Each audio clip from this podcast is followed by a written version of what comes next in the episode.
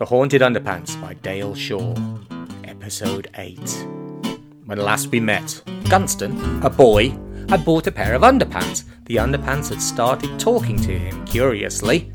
He'd taken them home, but these underpants were up to something. But all of this got sidelined as Gunston's terrible mother had asked him to put the underpants on. Hmm. Now we continue. Awkwardness. Then there's a concept. There are many types of awkwardness, aren't there? There's the awkwardness of asking a lady if she's pregnant when she's just had a large Indian meal. There's the awkwardness of accidentally calling a teacher mother then there's the awkwardness of forgetting to lock the door when you're sitting on the toilet and your mother's friend walks in who you like a bit and catches you making a noise a bit like a donkey. But none of these things matches the sheer awkwardosity of being asked to wear your own haunted underpants. Me and the pants both looked at each other in a manner that could only be described as not very comfortable. I suppose that somewhere in the back of my mind I appreciated that something like this might happen. In the slightly squinty, in fact massively squinty, eyes of my mother, I had new pants. And the reason I had these new pants was to wear them under my trousers and to. Well, actually, what do pants do? I suppose there must be a very good reason for their existence, but I certainly couldn't put my finger on it. It appears the underpants were thinking in the same department. Oh! he also exclaimed.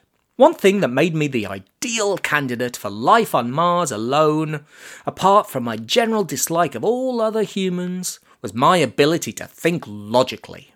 Not very cleverly, but logically. As I saw it in this situation, there were three options. Wear the pants, knowing that they could speak and sing and whistle and yodel and goggle and would be adjacent, very much adjacent, to my very intimate area. Or, secondly, I could pretend that I'd somehow lost the pants. I began to make up a story involving a cat that was unknown to me suddenly appearing at the window, grabbing the pants in its devious feline jaws and making off with them. The third option was to burn the house down.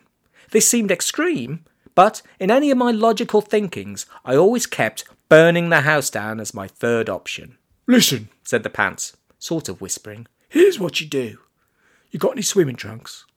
I did indeed. Skimpy ones? He asked, which I didn't really enjoy, but I tried to ignore. Pop them on underneath. That should avoid any. He didn't need to finish the sentence. It was a stroke of genius. And obviously a position that the underpants had been in before.